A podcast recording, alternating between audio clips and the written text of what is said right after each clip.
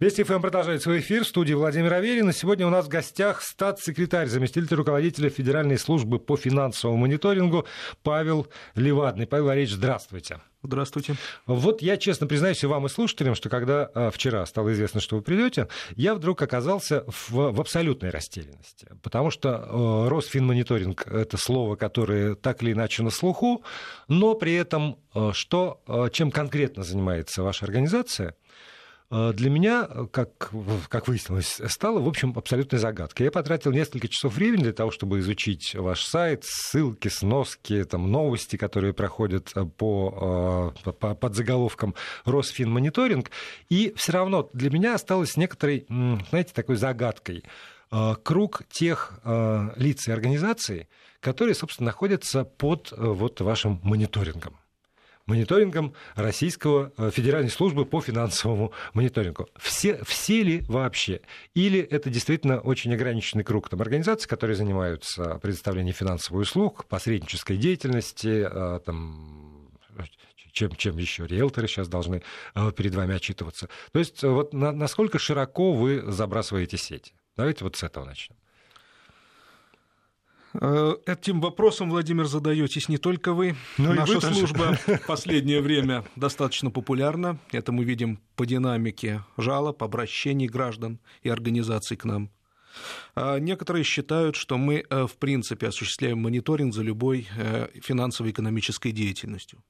Просят защитить в таких ситуациях, в которых работают в этом направлении Генеральная прокуратура, Центральный банк, другие органы. Но я хочу сказать, что основная задача Росфинмониторинга, который по-другому называется финансовая разведка, это все-таки выявление операций, связанных с преступлениями, направленными на легализацию преступных доходов и финансирование терроризма. Но где бы они ни происходили? Да? Где бы они ни происходили, потому что а, главная задача преступников, похитивших деньги, ввести их в легальную экономическую систему. Естественно, они используют для этого а, банки, организации, являющиеся профессиональными участниками рынка ценных бумаг, страховые компании. Э, в этой системе э, могут быть задействованы риэлторы, адвокаты, нотариусы. Это могут быть пенсионные фонды. Это могут быть, наконец, организации, осуществляющие торговлю драгоценными металлами, драгоценными камнями, ломбарды – и э, мы исходим из того, что эти организации э, наши друзья, союзники государства в деле борьбы с отмыванием преступных доходов. В этой связи на них возложен ряд обязанностей. В частности, они должны выявлять среди своих клиентов лиц, совершающих подозрительные операции, анализировать эти операции и направлять сообщения о них в Росфинмониторинг. Речь идет именно о тех финансовых операциях, которые потенциально направлены на легализацию преступных доходов либо финансирование терроризма. Подчеркну, потенциально. Потому что, естественно, государство не станет передавать свои базовые функции, в том числе правоохранительные, финансовому сектору. Так задачи не ставится. Финансовые организации, выявив эти операции, направляют сообщения о них в Росфинмониторинг, который уже, используя собственные специфические аналитические инструменты, методы и ресурсы, рассматривает их на предмет возможной связи с преступной деятельностью. Если усматривает таковую, направляет эту информацию в правоохранительные органы.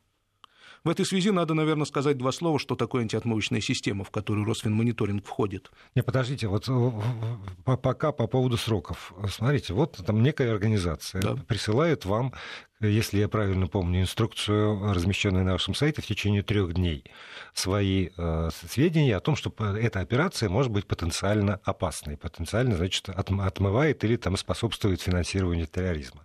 Дальше какое-то время тратит э, ну, ваш аналитик для того, чтобы понять, действительно это так или нет. Дальше это передается в правоохранительные органы, которые тоже через какое-то время начинают реагировать. Проходит, ну, как минимум, ну, давайте пять рабочих дней возьмем по минимуму. За это время операция совершена, деньги с одного счета ушли, например, на другой, и с того еще на, за эти пять рабочих дней на кучу счетов. И дальше уже поймать их совершенно невозможно. Тогда какой смысл? Ну, э, во-первых, э, начнем с того, что государство действительно уделило внимание необходимости реагировать э, финансовым институтам остро на э, наиболее э, очевидные с точки зрения возможного нарушения законодательства финансовой операции, предоставив банкам и иным финансовым организациям право отказывать клиенту, совершающему такие операции в обслуживании. Это так называемая история с черным списком. В случае, если у финансовой организации есть достаточное основание полагать, а там работают профессионалы, поэтому они ориентируются и на историю своего клиента, на результаты идентификации, на его контрагентские связи, на его репутацию, но и, естественно, на сам характер операции. Если они э, уверены в том, что данная операция носит противоправный характер, они просто ее не проведут, а заблокируют и направят информацию об этой операции нам. В э, наиболее сложных, с их точки зрения, случаях они расторгнут с клиентом договор на обслуживание, будь это договор банковского счета вклада, либо э, иной э, договор. Это первый контур профилактики, который позволяет не допустить в систему, ну, очевидно, преступные деньги. И, как показывает практика, он работает. Далее, Росфинмониторинг, как я уже сказал, существует не в вакууме. Он работает в антиотмывочной системе, в условиях жесткой координации с правоохранительными органами. Часть операций направляется правоохранительным органам по их запросам, когда они спрашивают о нас о конкретных лицах и организациях, связанных уже по их информации с преступной деятельностью. Естественно, в этом случае работа проходит максимально оперативно.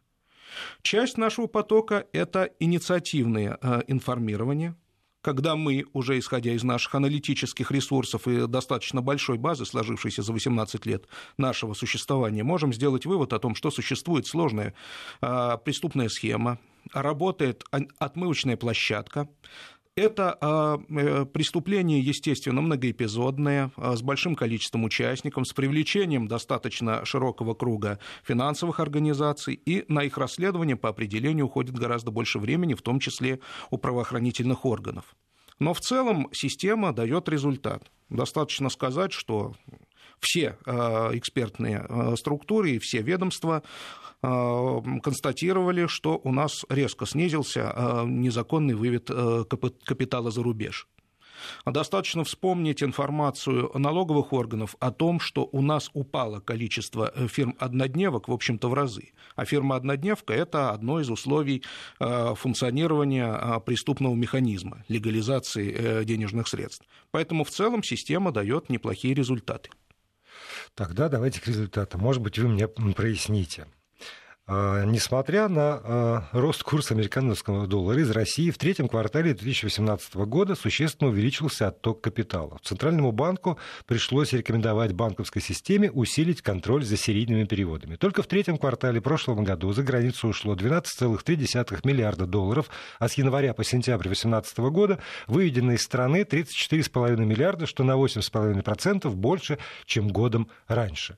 Ну и дальше указываются страны. Швейцария, Австрия, Израиль, Франция, США, как основные адреса, э, куда уходят деньги. Вот это, это легальный вывод? Или здесь и нелегальная тоже какая-то часть есть? Вот как, как это соотносится с тем, что вы только что сказали? А, не готов сказать относительно конкретных цифр по а, в целом легальному выводу, но нелегальный вывод снижается. Это также констатировал и Банк России. Безусловно, э, экономическая э, жизнь в стране продолжается. Необходимо э, переводить определенные денежные средства на обслуживание наших проектов за рубежом. Но можно подтвердить, что нелегальный вывод продолжает снижаться. Более того, международное взаимодействие – это одно из основных направлений деятельности Росфинмониторинга. Мы сотрудничаем с зарубежными финансовыми разведками. С ними у нас достаточно э, постоянный контакт осуществляется. И нам удалось э, за последнее время пресечь ряд э, международных отмывочных, э, отмывочных извиняюсь, схем. В частности, известная молдавская схема, так называемый ландромат, пресечена благодаря инициативе э, российских а, профильных э, государственных органов, Росфинмониторинга, правоохранительных органов, спецслужб в жестком взаимодействии с европейскими структурами. То же самое касается вывода денежных средств через Данский банк. Россию в этом обвиняют некоторые недобросовестные представители зарубежных СМИ. Но э, на самом деле Российская Федерация совместно с прибалтийскими коллегами, с коллегами из Западной Европы смогла эту схему пресечь. То есть мы закрываем форточки. Естественно, отдельные сквозняки остаются, но э, стараемся так, чтобы их тоже не было. Вот смотрите, э, предстоит проверка ФАТФ, так называемой организации, э, страны в целом, я так понимаю, не только вашей службы, а России как как механизма, который функционирует, в том числе вот в этой истории. Тогда вот встает вопрос. Э, в этой организации членов 36, в том числе Российская Федерация. Стандарты, которые утверждены этой организацией, как раз э, она занимается в мировом масштабе, э, то, то, о чем вы говорили, антиотмывочной деятельностью и пресечением финансирования там, терроризма и производства оружия массового уничтожения. Почему ее стандарты принимаются Российской Федерацией? Почему это, так, это такой клуб, на самом деле, в котором сейчас состоят в основном государства, очень негативно относящиеся к нашей стране? Должны ли мы, на ваш взгляд, на взгляд специалиста, который действительно занимается вот финансовой разведкой здесь, в стране, придерживаться а, строго тех а, стандартов, тех рекомендаций, которые эта организация формулирует? Ну, во-первых, начнем с того, что а, сама по себе ФАТФ действительно включает в себя 36 наиболее развитых стран, но семья ФАТФ универсальна. А, в ней а, присутствуют даже такие государства, как Иран и Северная Корея. Правда, на правах наблюдателей, и не в самом ФАТФ, а в его а, дочерних структурах, так называемых рабочих группах по типу ФАТФ, которые охватывают весь мир по регионам. Тем не менее, государств, которые не стремились бы к исполнению стандартов ФАТ, в мире сейчас нет. Это первое. Второе. Стандарты ФАТ э, одобрены Советом Безопасности ООН еще в 2005 году. Таким образом, рассматриваем их как универсальные нормы. Наконец, в принципе, они построены таким образом, что э, помогают любой стране выстроить свою э, правоохранительную систему и свою экономику на основе препятствующей ее теневизации, э, развитию криминальных схем. Поэтому сами по себе стандарты полезны. Теперь об уровне политизированности ФАТФ.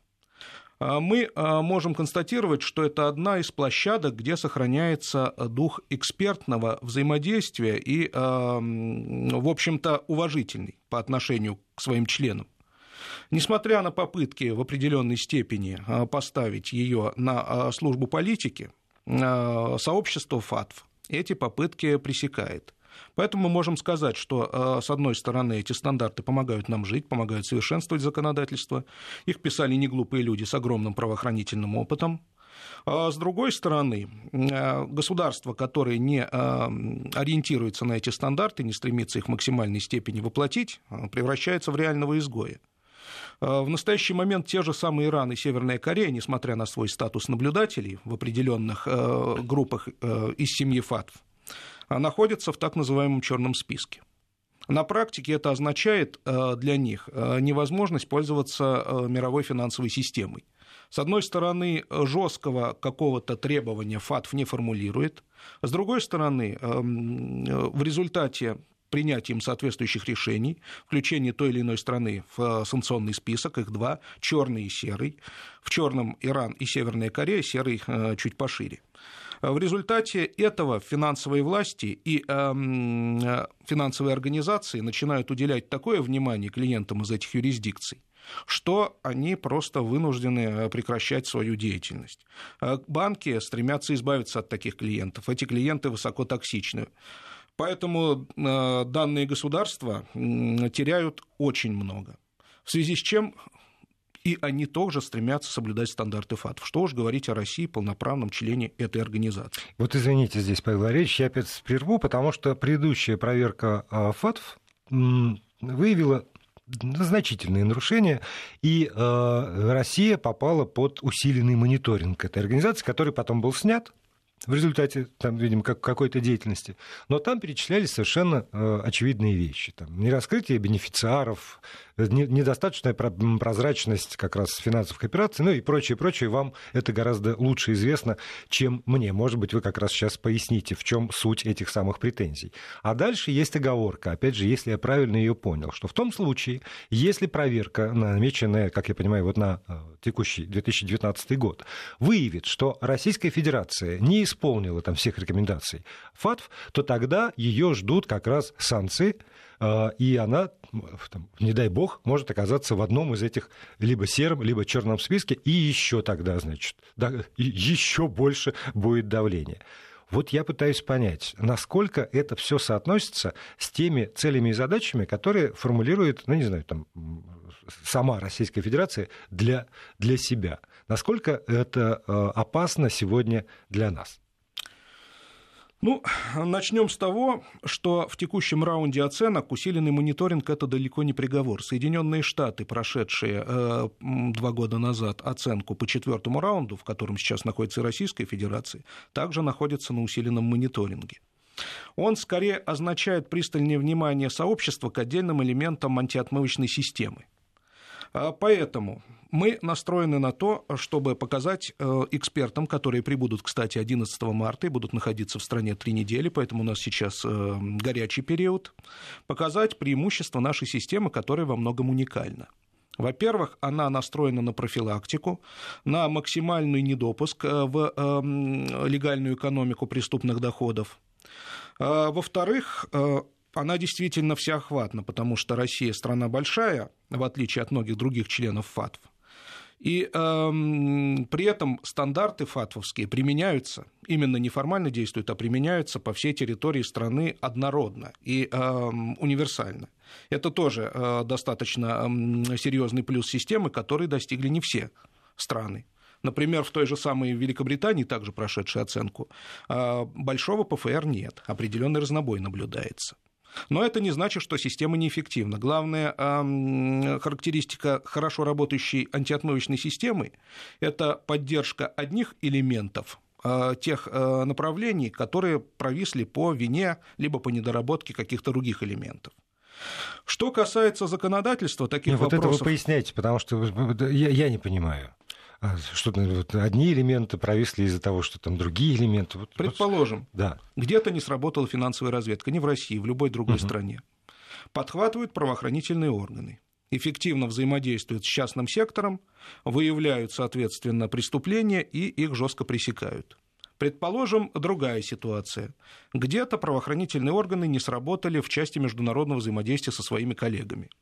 Тут вступает в действие э, финансовая разведка, которая пользуется универсальными э, международными каналами и обеспечивает взаимодействие, поиск активов, розыск преступников, арест активов уже своими механизмами. Если частный сектор э, в той или иной стране недостаточно идентифицирует клиентов, выявляет преступные схемы, ему поможет э, надзорный блок, э, такие структуры, как банк, Министерство финансов, выработать соответствующие подходы и обеспечить надлежащее и проверку клиентов и выявление сомнительных операций. Вот что мы называем системным подходом, вот что мы называем взаимодействием элементов. То есть не бывает такой ситуации, когда один э, из... Э, ну, то есть, условно, вы, вы бьетесь, а все остальные э, ста- стоят бывает, в ожидании. Да? Такого не бывает нигде, но в России особенно эффективно действуют координационные механизмы. А скажите мне, пожалуйста, вот такой же пример. Вот, э, скажем, э, некий полковник Захарченко у него находят штабеля денег, которые рассованы просто по коробочкам. И это значит, что у нас э, хорошо действует антиотмывочное законодательство, потому что, видимо, если, я так думаю, если бы плохо, тогда чего же лежать-то в коробочках в шкафу? Запустите там в дела какие-то. Или это как раз пример того, что работает хорошо, и финансовая система не впускает в себя эти самые преступные деньги? Как вот э, с вашей точки зрения можно расценивать наличие этих коробок из-под обуви, забитых купюрами? Вы, Владимир, совершенно правильно расставили акценты. Эм, условный полковник Захарченко не в состоянии... Э, в одно слово с маленькой буквы, на всякий случай. Да. Да, полученные э, в результате совершения преступлений, какие они бы ни были, эти преступные деньги инкорпорировать в легальную систему. Не в состоянии покупать объекты э, собственности, например, предприятия, э, легальным путем используя банки, потому что они немедленно будут эти деньги отслежены, в отношении него будут применены меры, пойдет сообщение к нам, потом правоохранительные органы, и эта деятельность будет пресечена эффективно. С другой стороны, правоохранительная система сработала оперативно-розыскным путем обнаружила этого условного полковника и его э, неправедно нажитые миллиарды. Сейчас уже работает э, следственная судебная система. Так что в этом случае, да, действительно можно говорить скорее о демонстрации эффективности антиотмоечной системы, именно профилактической ее составляющей, когда преступникам ну, просто страшно э, инкорпорировать деньги в э, легальные финансовые э, потоки. Они, и они вынуждены их так хранить. Сейчас да. мы прервемся на новости. У нас в студии статс-секретарь, заместитель руководителя Федеральной службы по финансовому мониторингу Павел Левадный. И продолжаем разговор. У нас в студии статс-секретарь, заместитель руководителя Федеральной службы по финансовому мониторингу, Росфинмониторинг, Павел Левадный. Павел Валерьевич, ну, еще продолжая примеры. А вот э, там с условным полковником в одно слово с маленькой буквы разобрались. Вот давайте теперь в такое же в одно слово с маленькой буквы э, семья Рашуковых.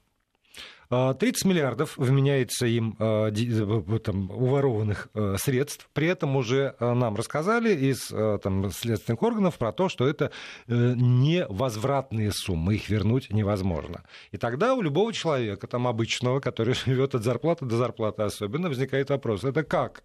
Это же кто-то за, за, за это отвечает, же, кто-то же в этом виноват, и тогда у меня к вам вопрос. Вот за это отвечаете вы или за это отвечает, ну, не знаю, там, Следственный комитет, Генпрокуратура, МВД, Газпром, Центробанк. Ну, кто-то же должен за это отвечать.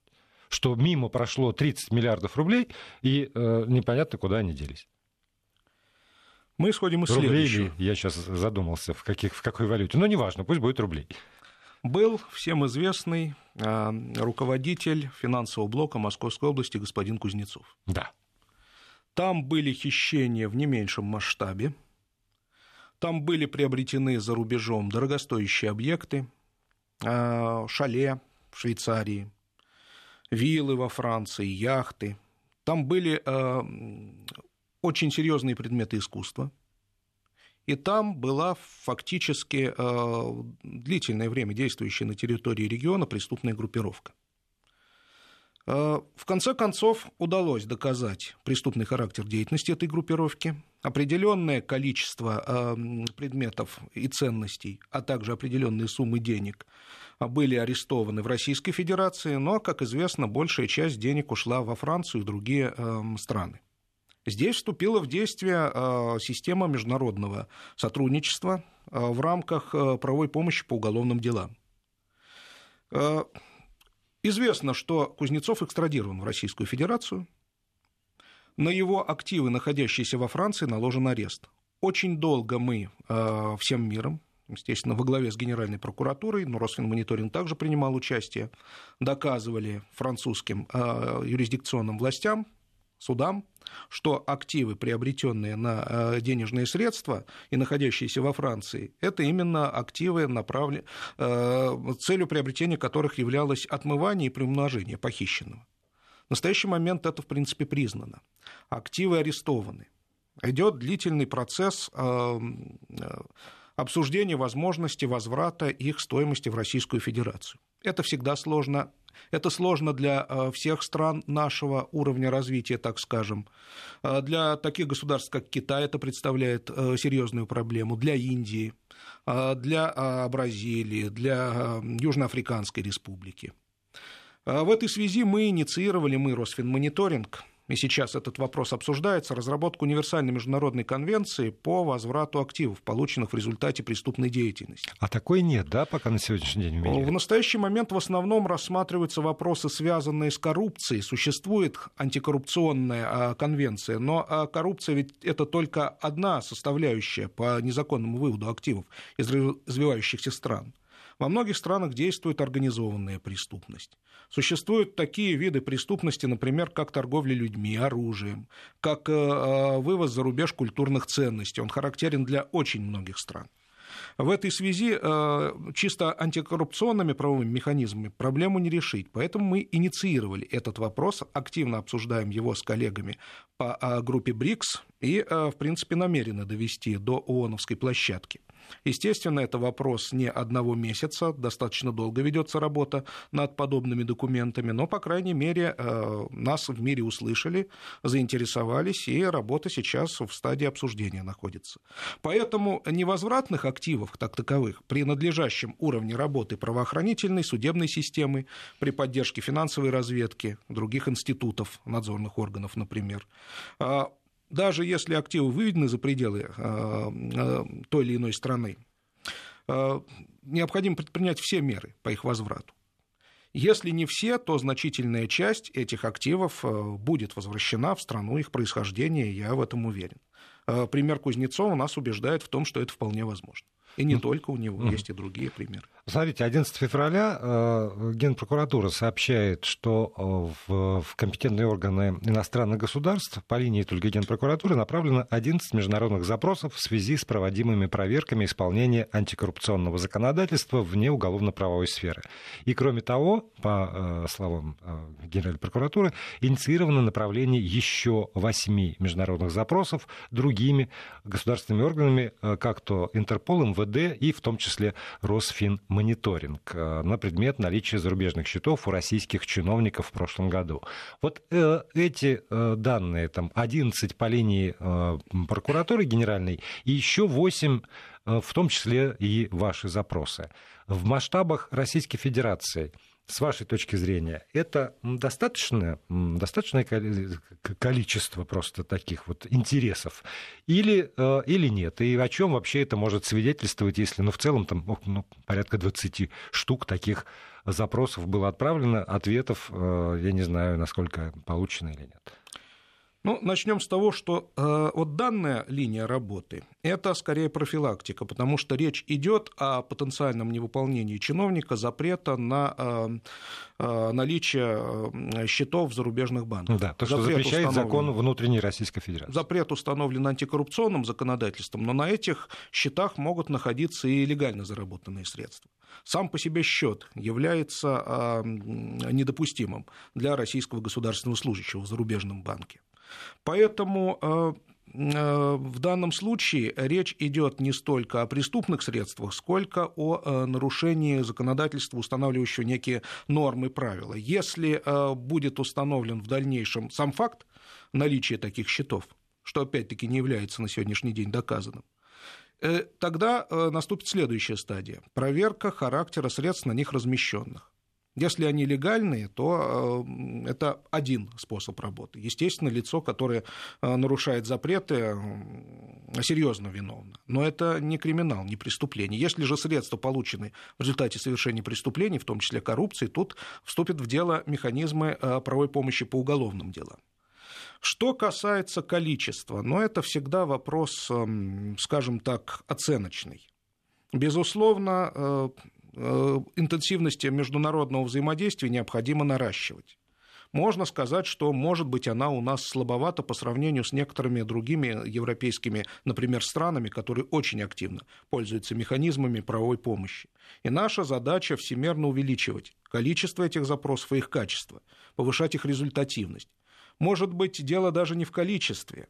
Дело в том, что каждый запрос должен сопровождаться, в том числе физическими выездами в запрашиваемую страну для того, чтобы добиться реального конкретного результата. Вообще деятельность по линии э, Росфинмониторинга э, связана с тем, э, в частности, как я уже говорил, что мы направляем большое количество запросов в зарубежные финансовые разведки по розыску того или иного потенциально преступного имущества, активов и так далее. Мы получаем результативные ответы.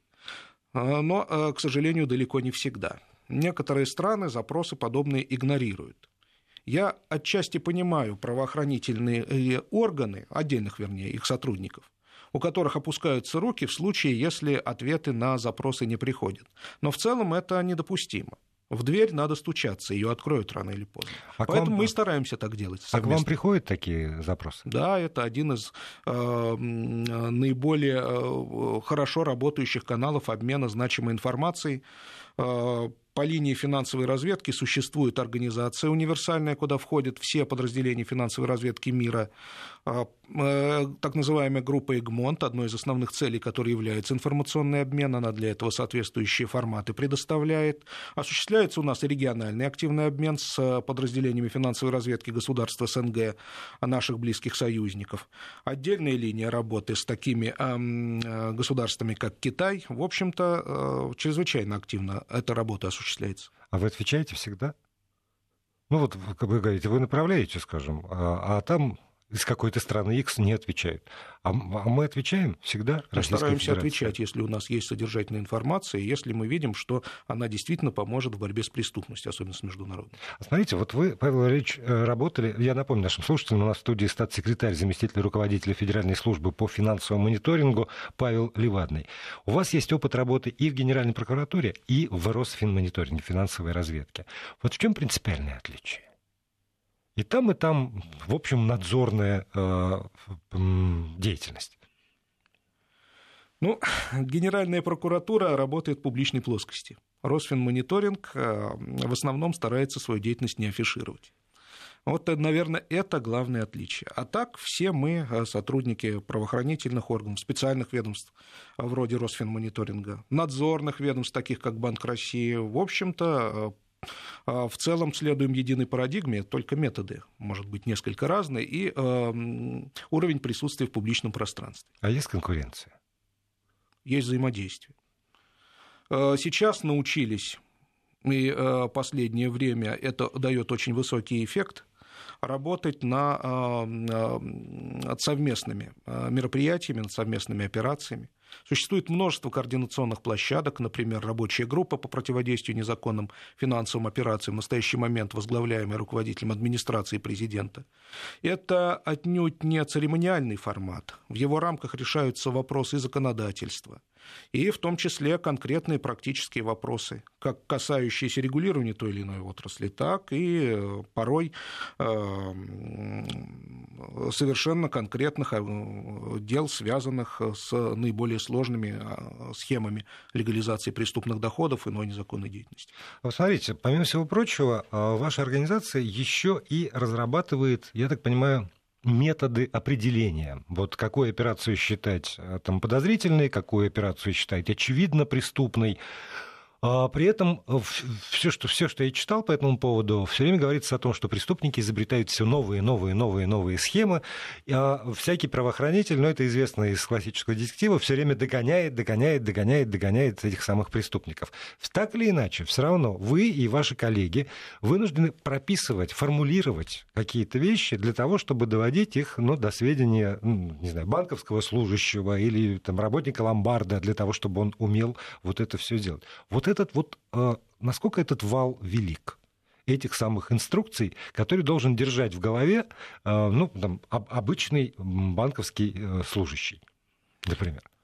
Ну, скажем так, существуют признаки подозрительных операций, которые определяются Банком России в одном документе.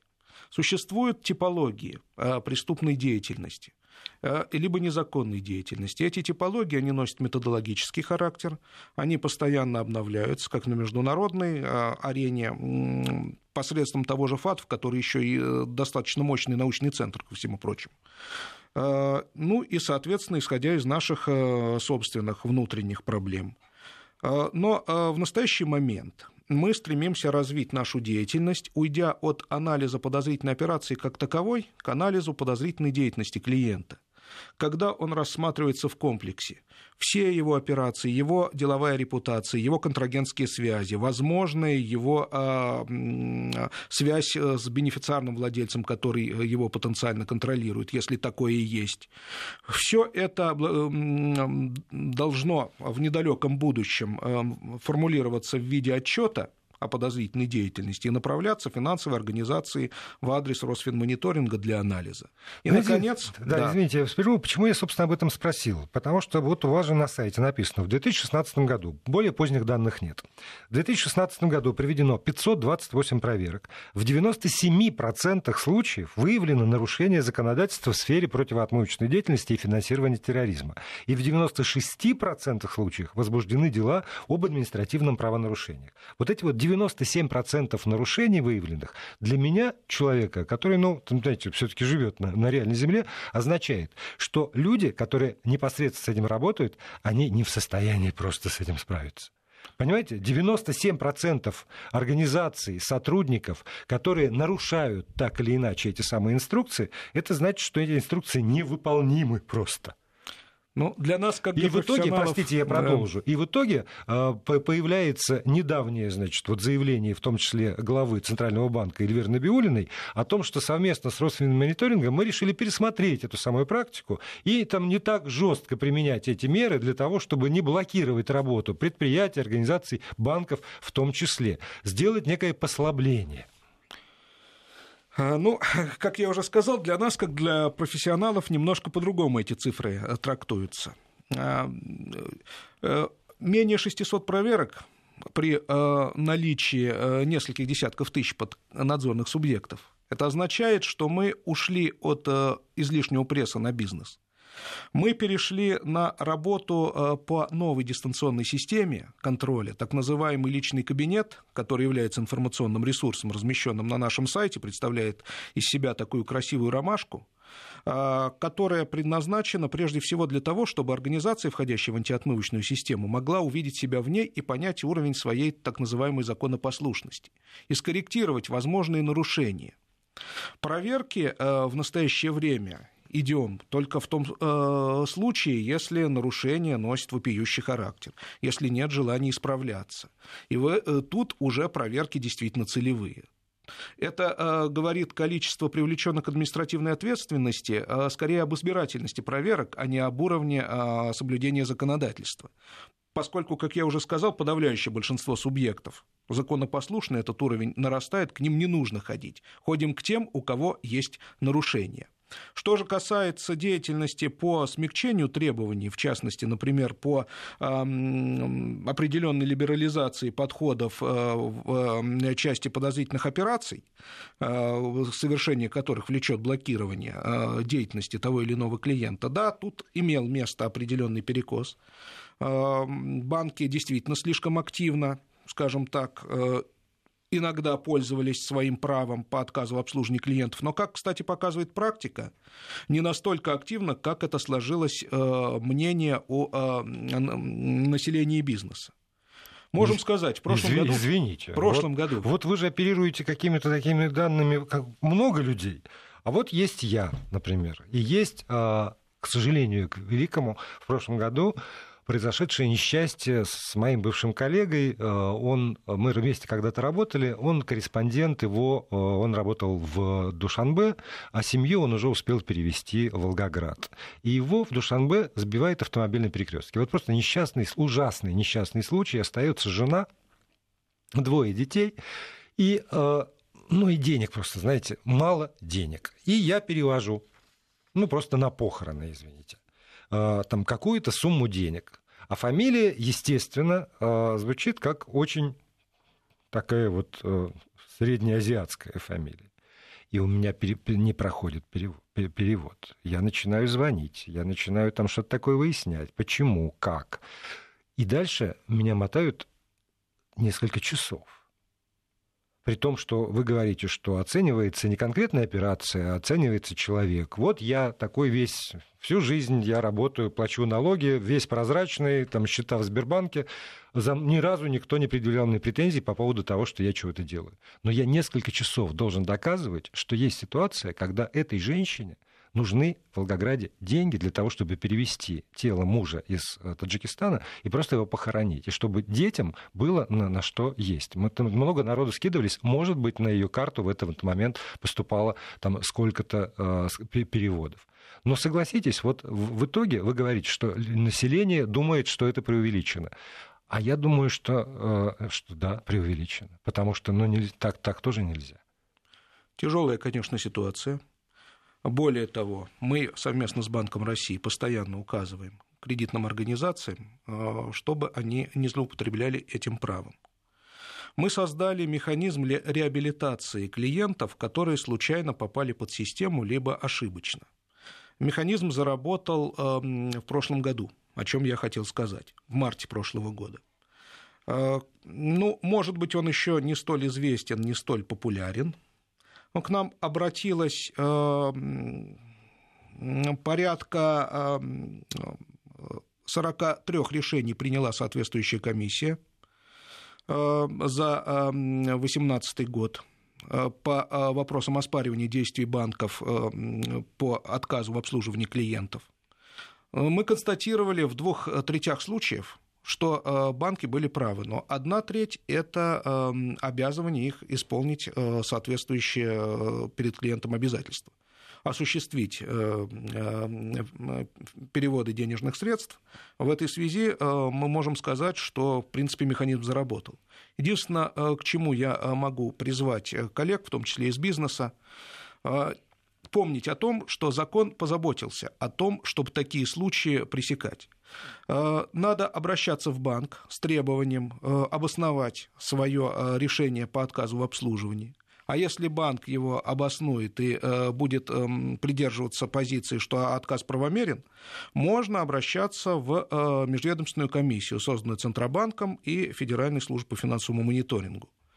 Э, эта комиссия рассмотрит каждый конкретный случай и примет решение. Вот, как я уже сказал, треть решений э, по итогам прошедшего года, где-то за полгода работы комиссии – Конечно, их немного, просто, видимо, еще механизм недостаточно популярен, мало обращаются. Но треть решений была в пользу клиентов.